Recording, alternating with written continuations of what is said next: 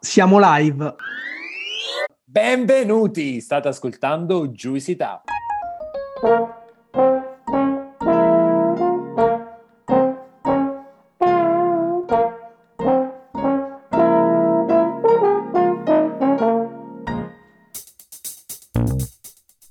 Siamo Gianluca, Alessandro e Claudio, tre amici che si sono conosciuti ai tempi dell'università a Pollenzo. Siamo molto diversi tra noi, ma condividiamo una grande passione per l'enogastronomia, per tutto o quasi tutto ciò che è edibile e potabile. Una di quelle amicizie costruite tra piatti di pasta e bottiglie di vino.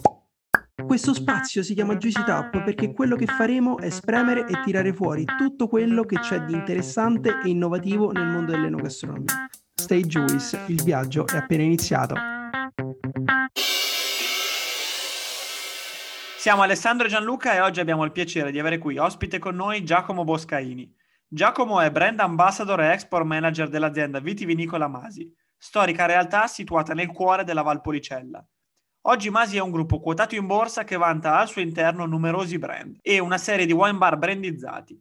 È certamente una delle realtà più internazionalizzate e affermate nel panorama vitivinicolo italiano per questo è un grande piacere averti qui, Jack. Amico mio, benvenuto su Juicy Tap. Ciao Ale, ciao Gianluca, grazie mille per questa opportunità. Io sto bene, sono pronto a rispondere alle vostre domande. Grazie per questo spazio che... Benvenuto Giacomo. Io direi di partire subito con, eh, con l'intervista, con le domande. Come sempre una chiacchierata informale, però dici subito per rompere il ghiaccio chi è Giacomo Boscaini, che percorso ha fatto partendo da, dalla Valpolicella, da Verona, dalle tue origini e un po' tutte quelle che sono state le esperienze che hanno caratterizzato e arricchito il tuo percorso umano e lavorativo. Allora, beh, Giacomo Boscaini nasce in piena Valpolicella Classica, Negrar, è uno dei cinque paesi della, della Valpolicella Classica dove si può produrre Valpolicella Amarone e sono nato e cresciuto quindi nella provincia di Verona. Dopo gli studi sempre fatti in zona, sempre in piena Valpolicella, mi sono spostato per la prima volta per la laurea, ho studiato da prima a Trento, poi ho avuto un anno sabbatico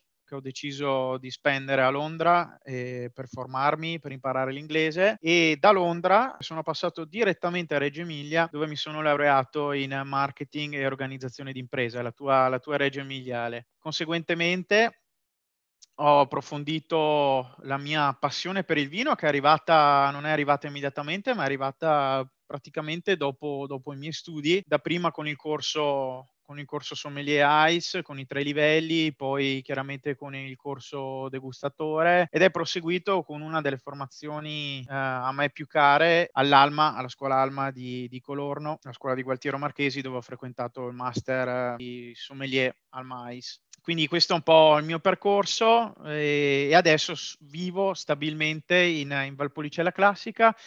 Sono molto orgoglioso del fatto che da piccolino fino adesso uh, ho 34 anni, sono riuscito a vivere uh, in ben tre dei cinque comuni della Valpolicella classica perché da piccolo io ho abitato a Negrar, poi mi sono trasferito in adolescenza a San Pietro in Cariano con i miei genitori e da solo vivo ormai da 6-7 anni a Sant'Ambrogio di Valpolicella. Sono un vero Valpolicella boy e ne sono orgoglioso. Che figata Giacomo, è veramente bello averti qua e farci, per farci raccontare la storia, la storia di Masi che è un'azienda vitivinicola fantastica che porta l'Italia eh, in, giro, in, giro, per il mondo. Eh, io non ti nascondo che naturalmente l'azienda vitivinicola, vitivinicola Masi la conoscevo, ho bevuto i vostri vini, però non è che ne sapessi proprio tanto. E quindi come faccio prima di tutte quante l'intervista? Ho aperto Google e fatto, e fatto delle ricerche. E ho scoperto con, con, mia grande sorpresa, diciamo, che la vostra è una storia vecchissima e se non sbaglio, e correggimi se sbaglio, e avete comprato i primi vitini nel 1772 e fino ad oggi in cui siete in oltre 120 paesi del mondo. Di anni sicuramente ne sono passati tanti e raccontarci tutto quanto sarebbe impossibile, però prova a portarci un po' in quella che è stata la storia dell'azienda, dell'azienda Masi e di quello che è stato il suo percorso. Va bene Gianluca, sì, eh, abbiamo una storia molto, molto antica che si perde negli anni. Abbiamo come anno di nascita proprio 1772 quando eh, c'è un passaggio, un acquisto di un vigneto, una sorta di atto notarile dove si attesta appunto la, la, proprietà di questo eh, vigneto sito a Negrar chiamato Vaio dei Masi ed è appunto da questo primo vigneto stato dai miei predecessori eh, che mio zio prende spunto durante durante gli anni 50 per chiamare la cantina con il nome Masi. In realtà la cantina si è chiamata per decenni eh, Boscaini. Siamo poi giunti con la Boscaini Palo e Figli dove si iniziò a fare una, una produzione di, di, qualità e anche di, di, quantità chiaramente, fin quando negli anni 50 subentra nella Boscaini mio zio Sandro Boscaini, conosciuto in tutto il mondo come, come Mister Amarone. Allora negli anni 50 Sandro decide di creare una gamma di vini di qualità qualità, una gamma di vini messi in bottiglia con etichetta perché ricordiamo che in Veneto, in Valpolicella in particolare, la bottiglia finita e l'etichetta importante è arrivata, è arrivata, tardi. E sicuramente Sandro con la Masi sono stati tra, tra, i primi a proporre una qualità fatta a bottiglia con un'etichetta. E quindi decide appunto, come dicevo, di chiamare questa, questa gamma di vini più importante Masi. Le due cantine sono coesistite insieme per una ventina d'anni, la Masi e la Boscaini, fin quando si è deciso di operare intorno agli anni 2000 solamente eh, con il nome Masi. Come hai detto tu, arriviamo ad adesso in 120 paesi nel mondo, a dire il vero abbiamo, li, abbiamo, li contiamo quasi ogni settimana e siamo arrivati con il Kosovo, aperto poco tempo fa da me medesimo, a circa 140 in realtà. Mi arrivano spesso delle foto da, da, amici che fanno vacanze in giro per il mondo e mi mandano sempre le foto, ma anche Alessandro sicuramente vivrà questa cosa qui, arrivano foto, eh, ma anche qui vi trovo, è incredibile. E fa piacere però, fa piacere perché è una testimonianza di passione che dura da generazioni e, e di credere in quello, in quello, che si fa. Quindi abbiamo due sedi, una a Marano di Valpolicella e una a Sant'Ambrogio di Valpolicella e ci occupiamo quindi dei vini della Valpolicella classica e abbiamo vigneti solamente nella Valpolicella classica, se pensiamo pensiamo alle denominazioni Amarone, Valpolicella, Recioto. E con, con, gli anni già mio nonno intraprese però una campagna di acquisizione di vigneti anche nelle altre due famose appellazioni del, del Veronese che sono il Bardolino, sempre nella zona classica, e nel Soave, sempre nella zona classica. Sono stati acquisiti anche dei vigneti in Friuli, in particolar modo per produrre Pino Grigio, ma non solo, anche per sperimentare la tecnica dell'appassimento eh, a cui noi siamo molto molto legati in Valpolicella, specialmente in Masi l'abbiamo studiata proprio nei minimi particolari, tutto ciò che riguarda l'appassimento, quindi dalle, dalle varietà migliori a come devi operare in vigna per ottenere delle, delle, uve che siano adatte all'appassimento e il Friuli ci è stato utile perché il primo vino rosso prodotto con la tecnica dell'appassimento fuori da Valpolicella è stato vino prodotto con il refosco, che è una varietà che si adatta molto bene all'appassimento. Abbiamo poi iniziato più di vent'anni fa, altra idea di quel mattacchione di mio zio Sandro, eh, a produrre vino anche in Argentina. Abbiamo una proprietà magnifica di, dove operiamo direttamente quindi è gestita direttamente da Masi, si chiama Masi Tupungato, è situata a sud di Mendoza, nell'areale della Valle de Uco. Ho avuto la fortuna di, di, starci e anche di assaggiare vini un po' da tutto il Sud America, ritengo essere una delle, delle zone probabilmente più valide quasi di tutto il Sud America, la, la Uco Valley. Il gruppo Masi poi eh, opera al momento anche con delle collaborazioni molto importanti, che sono tre nello specifico. Abbiamo una collaborazione storica con la famiglia discendente del sommo poeta Dante Alighieri, che sono i nostri vicini di casa, qui a Sant'Ambrogio di Valpolicella, la famiglia Serego Lighieri. Pensate che è una delle cantine più storiche d'Italia sicuramente la più storica in Valpolicella. Figlio di Dante, Pietro I acquisì questa bellissima villa e tutta la proprietà attorno nel 1353, è una sorta di angolo di Borgogna se vogliamo paragonarla a un qualcosa di, di, di molto conosciuto, è proprio una proprietà molto grande contornata da mura con dei vigneti all'interno della, della, della proprietà. Poi abbiamo iniziato ormai una ventina di anni fa una collaborazione storica anche con i conti Bossi Fedrigotti che sono produttori storici vicino a Rovereto, a Isera nello specifico e qualche anno fa abbiamo acquisito il 60% di un altro eh, gioiello delle, dell'enologia, ma questa volta nel Valdobbiadene, che è la cantina Canevella, che fa Valdobbiadene di, di altissima qualità. Chiamo Valdobbiadene non Prosecco perché ho imparato dai, dai, francesi che bisogna valorizzarsi di più e quindi io mi ricordo sempre quando a uno stand dell'acqua Perrier chiesi un bicchiere di acqua e mi dissero non abbiamo acqua, abbiamo Perrier. Quindi Canevella non è Prosecco, è Valdobbiadene. Questa è un po' la panoramica del, chiamiamolo del gruppo Masi, della famiglia allargata Masi. Sì, devo dire che conosco piuttosto bene la realtà Masi, da una conoscenza familiare di, di generazioni e, e, oggi è sicuramente uno dei brand più, più affermati, più attivi e, e, direi che non è solo un leader eh, qualitativo e quantitativo della Marone, ma è anche un leader valoriale perché avete una serie di iniziative che comunque dopo andremo ad analizzare. Io ti chiederei però eh, di, di, parlarci anche del tuo lavoro, cioè come è strutturato il tuo lavoro. Io so che sei un globetrotter, almeno eri un globetrotter incredibile prima della pandemia, e ti chiederei dove ti muovi, in quale paesi operi e, e di raccontarci un po' la tua giornata tipo.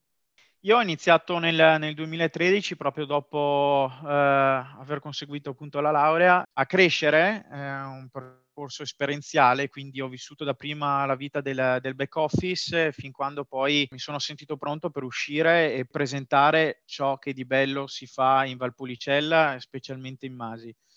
Io adesso ricopro la figura di, del, dell'export manager, quindi sono, sono l'incaricato di seguire alcuni mercati, nello specifico è un po' come giocare a risico ogni volta che ti chiedono di, di, di che mercati ti occupi. Io ho sempre in mente, il, sono un gran giocatore di giochi da tavola e quindi mi viene sempre in mente il risico.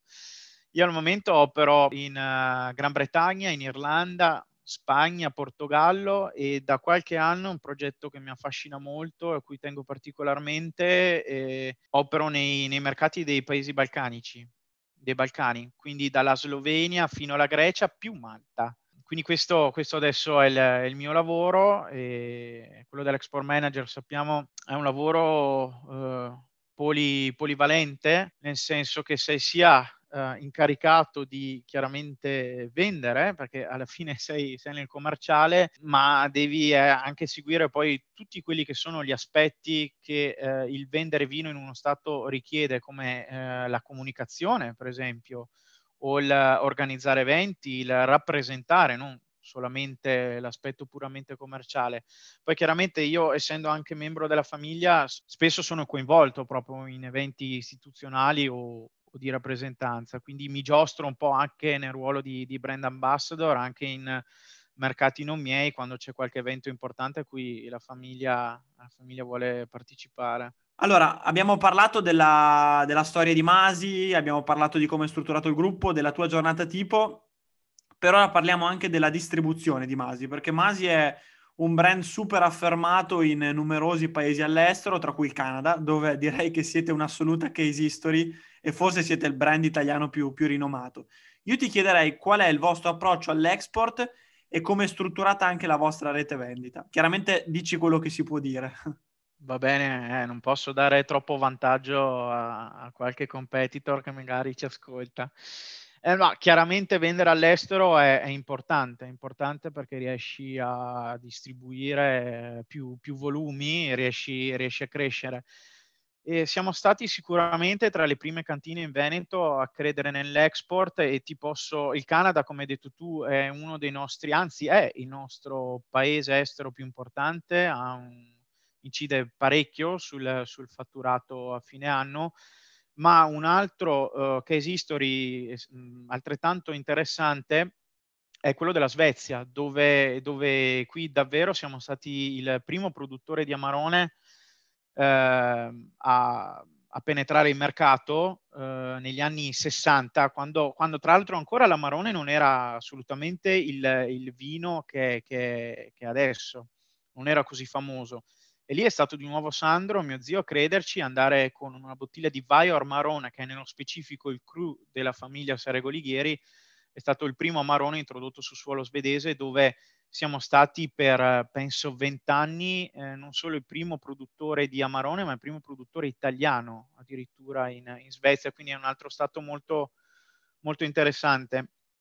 Come approcciamo l'export? Noi lavoriamo con contratti eh, di esclusiva praticamente in ogni stato, ci piace avere un unico importatore, anche se ultimamente stiamo cercando per le altre cantine storiche con le quali collaboriamo magari di trovare anche altri importatori che possono lavorare in completa indipendenza questi, questi brand che sono diversi da Masi, che hanno esigenze diverse perché hanno un minor numero di etichette, sono, sono delle, delle, realtà diverse. Quindi ultimamente stiamo differenziando anche eh, diciamo, i nostri importatori per le, le diverse cantine che abbiamo sotto il nostro controllo. È strutturato così la nostra rete vendita e come dicevo siamo in, in più di 140 paesi al mondo. Abbiamo dei delle collaborazioni con i nostri importatori storici. Ci piace sostenere delle, dei, dei, rapporti quasi, quasi, di amicizia che possano durare per anni. Non siamo dei, dei pazzi scatenati che ogni anno cambiano importatore, ma ci piace proprio costruire qualcosa di, di molto solido e che possa essere duraturo nel tempo. Eh, il nostro team export prevede un, un direttore commerciale export che è il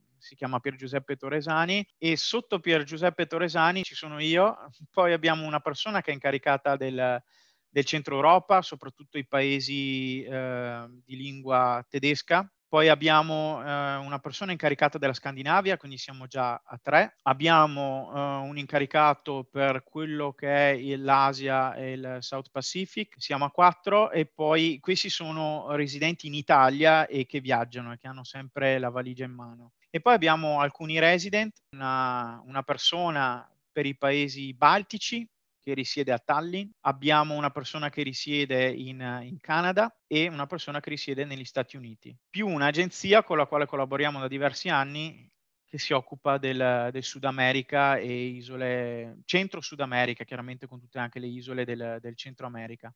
Siamo in diversi e riusciamo a coprire, a distribuirci bene in, in, tutto, il globo. Giacomo, ti faccio una domanda un po' più da ignorante, una, una, curiosità che ho riguardo appunto l'export e come si costruisce l'export di un'azienda come, come Masi. E sicuramente ci hai parlato dell'importanza delle persone, del, dell'avere persone di cui ci si fida che portano il tuo vino all'interno delle diverse nazioni. Però oltre a questo, che cos'è che è importante per far conoscere il tuo vino all'estero? Cioè, che cos'è che fa la differenza? È inserirlo all'interno dei ristoranti giusti, essere presenti nelle fiere, nelle fiere metterlo sugli scaffali dei supermercati? Non lo so, in tutti i vostri anni di storia, che cos'è che avete riscontrato essere l'elemento vincente per penetrare un mercato e far conoscere Masi e la cultura del vino italiano all'estero?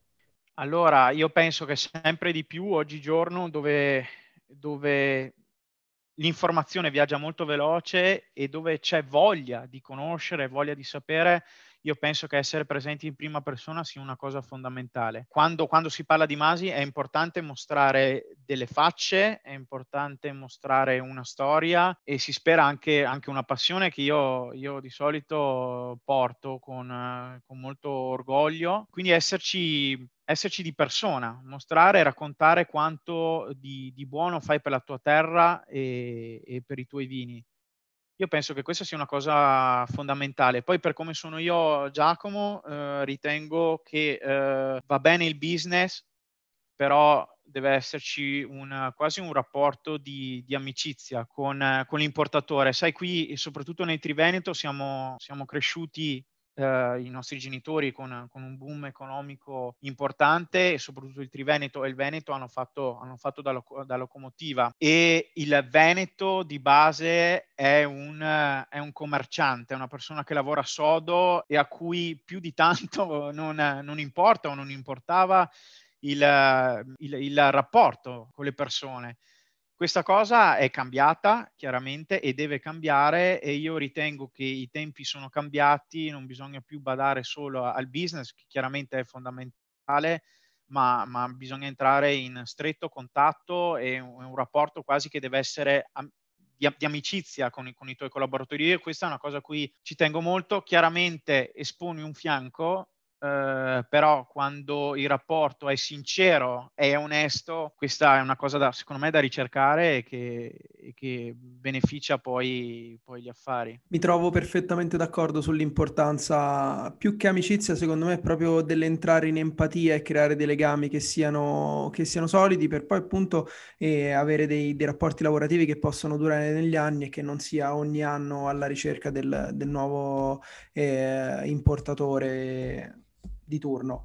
E la prossima domanda che ti vogliamo fare, invece, vogliamo un po' sfruttare il tuo, il tuo lavoro per uh, farci dare uno sguardo al futuro. Quali sono secondo te i mercati più emergenti per il vino nel mondo e anche che trend vedi per il vino nel mondo in futuro? Sicuramente adesso si parla tantissimo di, di sostenibilità, di, di, certificazioni, però magari hai anche qualcos'altro da raccontarci oltre a questo. Beh, partiamo dai mercati interessanti. Eh, qui, qui è difficile, ormai il vino è diffuso un po' in tutto il mondo e alcuni mercati, bisogna dirlo, sono, sono saturi, quindi eh, si tratta di mantenere le proprie quote di mercato.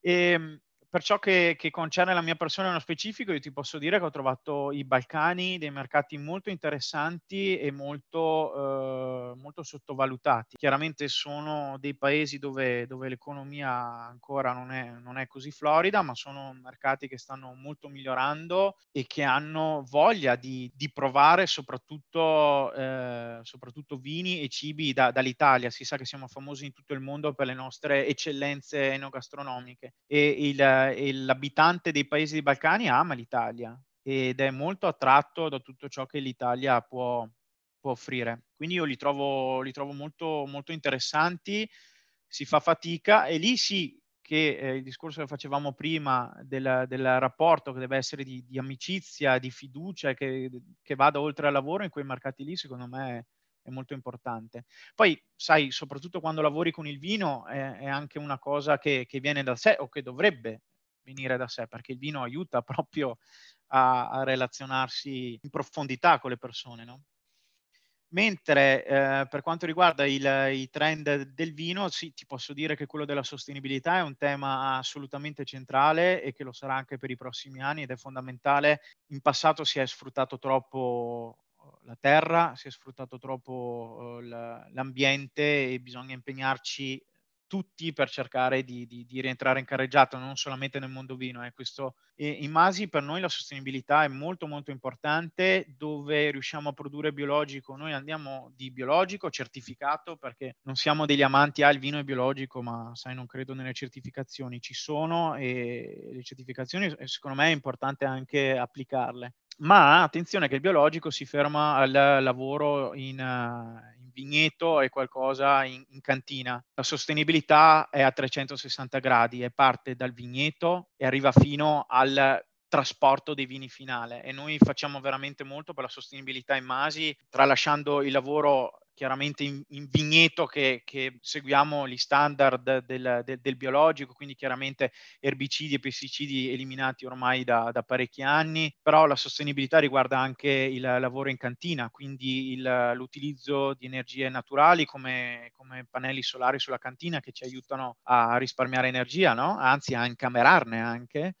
Eh, recupero eh, delle emissioni di, di, di anidride carbonica, e poi eh, l'uso di, eh, dove possibile, di bottiglie leggere, etichette eh, di carta riciclata, Uh, di recente noi abbiamo presentato il nostro nuovo progetto che si chiama Fresco di Masi, sono due vini, rosso e bianco, e qui proprio è la sostenibilità al, al 200%. Sono vini che abbiamo prodotto in, in biologico, dalla, dall'uva in bottiglia direttamente, bottiglia leggera, carta riciclata, bottiglia totalmente plastic free, quindi anche senza capsula, che è una cosa che è abbastanza inusuale se consideriamo Masi è, importante, è molto importante cercare di ritornare alla, a una produzione sostenibile nel mondo vino, ma, ma in generale.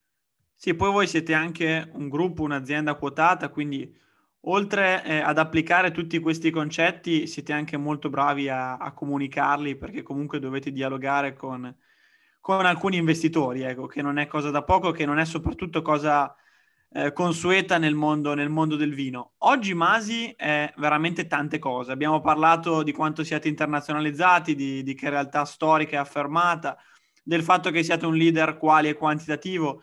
Eh, però eh, allo stesso tempo siete anche, secondo me, eh, un faro per il vostro territorio. E una cosa che fate che mi incuriosisce moltissimo è la Masi Wine Experience. Io ti chiederei di raccontarci in breve che cos'è questo progetto. Grazie Ale, sì, la Masi Wine Experience è un progetto, anzi è un pilastro eh, strategico della, della, della nostra cantina ormai da diversi anni. Siamo arrivati a un punto dove vino buono ce n'è molto, e viene prodotto da, da, parecchi. Sempre di più, insomma, è difficile bere male o se non altro ti devi proprio impegnare se, se vuoi bere male. Quindi siamo in molti a produrre vino noi eh, in Masi siamo convinti che la, la, uno step necessario sia quello di presentare direttamente quello che tu fai al tuo consumatore finale. Quindi si aggiunge un ulteriore step alla filiera eh, noi Masi ci teniamo molto a occuparci dell'uva nel vigneto e di arrivare a versarti direttamente dalla nostra mano il, il vino nel bicchiere. Siamo arrivati a un punto dove, soprattutto parlando di Masi, la brand awareness del, del, del nostro marchio è conosciuto un po' in tutto il mondo. Ora bisogna eh, far conoscere al cliente finale i nostri suggerimenti per godere di Masi, quindi, quindi la, brand ex, la, brand experience, no? Eh, l'abbiamo chiamato per questo Masi One Experience. In cosa consiste? Fondamentalmente nell'ospitalità, nell'occuparci eh, del, dei nostri clienti, dei nostri visitatori, ma non solo, anche di ristorazione. Aprendo alcuni wine bar e ristoranti. Il primo è stato a Zurigo, in Svizzera, si chiama proprio Masi Wine Bar Restaurant. Il secondo è stato qui alla Zise, Masi Tenuta Canova, dove noi abbiamo una, una trattoria con uh, cucina del territorio, ma dove il focus è e deve essere in tutti i nostri punti il, uh, il vino. Quindi il menù principale sono le nostre etichette, e il cibo è un inserto all'interno del, del menù vino perché il, um, il, focus deve essere dato alla, al vino, poi chiaramente si mangia anche molto bene, però l'importante è dare risalto a, alle etichette e, e, ai vini. Non è solo ristorazione, ma è anche tutto quello che concerne le visite, no? Quindi anche a Canevelle in Valdobbiadene abbiamo un punto vendita, facciamo le visite, lo stesso qui in Valpolicella. Abbiamo aperto un um, wine bar anche a Cortina, proprio sulle piste da sci a Col Druchet devi prendere la funivia, quando arrivi a Col Druchet ti attende appunto un nostro, un nostro wine bar restaurant eh, Masi con, con, solo i nostri vini, con lo stile che si ritrova anche alla Zise, che, che si ritrova a Zurigo, quindi c'è uno stile, uno stile comune, l'identità, l'identità Masi, l'identità della famiglia Boscaini. Volevo soltanto aggiungere una cosa proprio su questo punto, perché Giacomo, mentre tu raccontavi della Masi Wine Experience, ho ritrovato tantissimo di un concetto che adesso nel marketing sta esplodendo, che è quello della user experience, ossia far bravo, vivere bravo. al tuo far vivere al tuo consumatore il brand non solo dal punto di vista visivo, ma a 360 gradi in tutti quanti i touch point possibili, quindi nell'esperienza, quindi nella cucina, quindi nel, quindi nel vino e tutto quanto. E, e quindi penso che quella della Masi Wine Experience sia un'idea grandissima perché dimostra che siete un'azienda all'avanguardia che ha capacità di guardare anche all'esterno e vedere cosa stanno facendo gli altri e quella per esempio dei, dei One Bar è una figata perché va a copiare quello che nell'industria del caffè si è capito già da molto tempo e che se vuoi che le persone apprezzino il tuo prodotto ti devi assicurare che quel prodotto venga fatto sì. o versato bene. Beh, considera quindi... che è proprio un asset eh, strategico che è diventato di, di primaria importanza. Ti dirò anche che il, in realtà il nostro piano è quello di quasi aprirne uno ogni due anni, eh? quindi è difficile perché devi trovare la location giusta, devi trovare il partner giusto perché è vero che sono masi, ma sono gestite tutte in partnership perché noi siamo produttori di vino, non siamo ristoratori, ci serve un partner forte ed esperto nella ristorazione che, che possa essere il nostro socio. Però sì, è importante. A Canova abbiamo fatto anche il Museo del Vino, dove ha proposto di immersione a 360 gradi e c'è proprio un percorso del museo. A un certo punto noi eh, abbiamo riutilizzato un enorme tino che avevamo in cantina e il cliente eh, o comunque il frequentatore del museo entra all'interno del tino e noi con dei proiettori e dei diffusori di aromi abbiamo creato il processo della fermentazione. Quindi è una sorta di piccolo cinema dove tu sei in piedi e sei all'interno di un tino e stai fermentando. C'è anche la superficie a terra, non è, non è rigida, ma è molliccia, è come se fosse il mosto. E Giacomo, tu hai viaggiato nella tua vita tantissimo, eh, hai fiancato venditori, sommelier, ristoratori, appassionati di vino, hai fatto centinaia di winemaker dinner in ogni paese.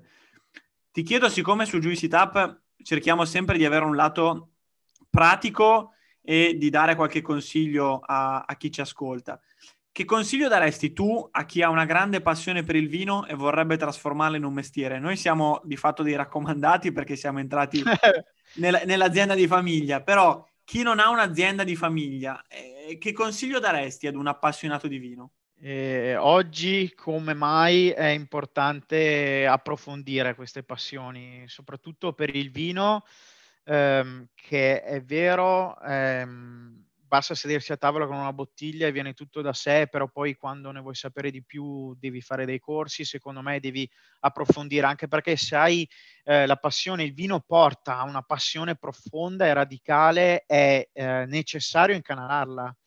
E, e, soprattutto strutturarla con, con, con delle conoscenze. Quindi eh, i grandi amanti del vino, i grandi appassionati devono, io penso sia necessario assolutamente un corso di, di, di, di sommelierie o altrimenti anche sul, sul, mondo vino in generale. Poi bere, provare, sperimentare, buttarsi tantissimo e, e, approfondire, cercare anche di uscire dalla, un po' dalla propria comfort zone ed essere curiosi. Questa è la cosa principale. Io eh, ho scoperto, chiaramente sono, sono, abituato a bere vino fin da piccolo, ma il vino della mia terra, ho scoperto che esisteva vino anche fuori dalla Val- Valpolicella abbastanza tardi, ma lì è stata un'esplosione, eh, non mi sono più riuscito a contenere, leggo libri, vedo film, quando ho del, del tempo libero mi piace andare a visitare delle zone fuori, anche visitare, questo è fondamentale, si apprende tantissimo andare a visitare cantine e, e apprendere le informazioni direttamente dal produttore, ma questo è, è un trend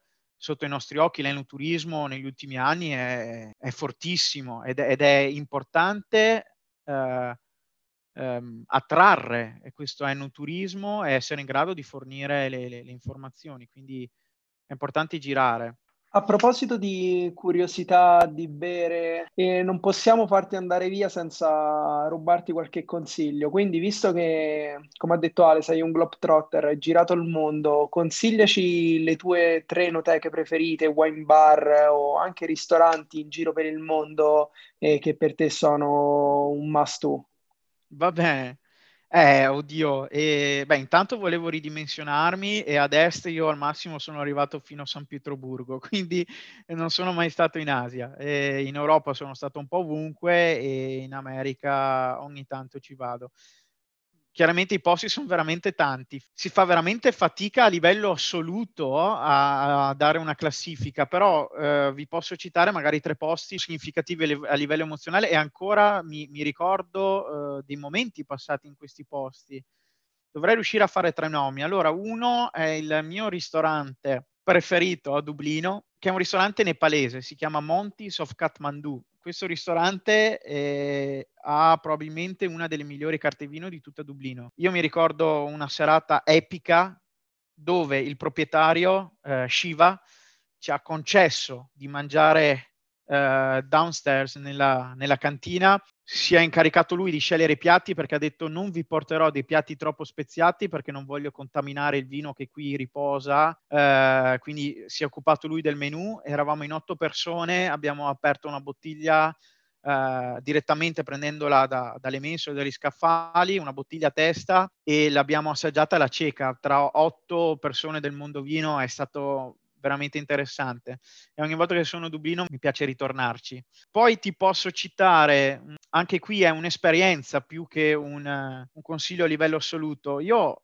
ogni volta che vado a Londra cerco di ritagliarmi del tempo per andare in questo piccolo ristorantino, un po' filo francese, ma va bene, gli vogliamo bene lo stesso, si chiama Andrew Edmund, siamo tra appena fuori My Fair e ha una selezione vini incredibile, soprattutto con dei markup, con dei ricarichi molto molto contenuti, che è una cosa eccezionale per Londra, e abbinato alla, quindi alla cena e sbottigliata da um, Andrew Edmund, a 5 minuti poi c'è il Ronnie Scott's Jazz Club, dove si può continuare a bere, a bere del vino, è a 6 minuti a piedi e, ed è una combo strepitosa. Il terzo ti posso citare per gli amanti della, della, bella vita, uno probabilmente dei wine bar più pattinati che c'è, che c'è a Stoccolma, che è l'Sturehof, eh, che propone un'ampia scelta soprattutto di champagne al calice da, da assaggiare poi con eh, crudité di mare, ostriche a go-go e ha un'ottima ottima selezione di vini. Bene, abbiamo preso appunti li, abbiamo, li, li, abbiamo, segnati tutti quanti. E, ehm, siamo arrivati alla fine del, di, questa, di, questa, intervista e come rito siamo arrivati a quella che noi chiamiamo la piccola pasticceria. E in questa piccola pasticceria a noi piace rubare un consiglio, questa volta non mondo ristorazione, ristorazione e vino, ma un consiglio eh, legato a un libro, un film, un podcast. Eh, un qualsiasi cosa che tu abbia ascoltato, letto eh, o consumato nell'ultimo periodo nella tua vita che ti ha segnato e che ti senti di, di che voglia di condividere. Beh, i libri eh, mi piace leggere, sono, sono, un appassionato lettore. Mi sento di consigliare in realtà non un libro, ma tre libri, ambito vino, scusate se sono monotematico, ma io ho letto questi tre libri di Mauro Fermariello, sono delle, delle piccole collezioni su tre zone specifiche d'Italia. Poi non capisco perché abbiano stoppato questo progetto in Mondadori, non me ne faccio una ragione, sono tre libri meravigliosi uno proprio sulla Valpolicella, uno sul Barolo e uno sulla Regione Marche, dove Mauro Fermariello, che in realtà è un fotografo, ma è anche abilissimo scrittore, a cui piace andare molto in profondità e soprattutto eh, non parlare solamente di vino, ma anche di storia e ha un approccio molto, molto emozionale. Approfondisce delle cantine e, e le zone dove, dove, lui, dove, lui, è stato. Un podcast, anche qui è monotematico, ancora vino. Eh, beh, d'altronde stiamo parlando di vino, quindi io consiglio di ascoltare i, post, i podcast di Vino sul Divano. C'è anche una puntata con, per me, un idolo che è, che è Masnaghetti e quella puntata lì è fantastica. Un film, vi posso citare il mio film preferito, eh, io sono un grande amante di Stanley Kubrick e mm, ammetto che sia un mattone, ma inspiegabilmente riesco sempre a vederlo tranquillamente. Io adoro Barry Lyndon. Sono tre ore di film, ma io trovo che la fotografia e le immagini che ci siano in Barry Lyndon ogni volta mi, mi fanno viaggiare, mi aprono, mi aprono il cervello davvero. Giacomo, che dire? Eh, grazie mille, è stato veramente un piacere averti qua, ascoltare la tua storia, la storia di Masi e speriamo di vederci presto. Grazie, grazie mille. A voi, a voi, è stato un grande piacere. Piacere nostro, grazie mille. Hai ascoltato Juicy Tap. Per altri contenuti di Juice ci trovi su Instagram e sul nostro sito thisisjuice.net.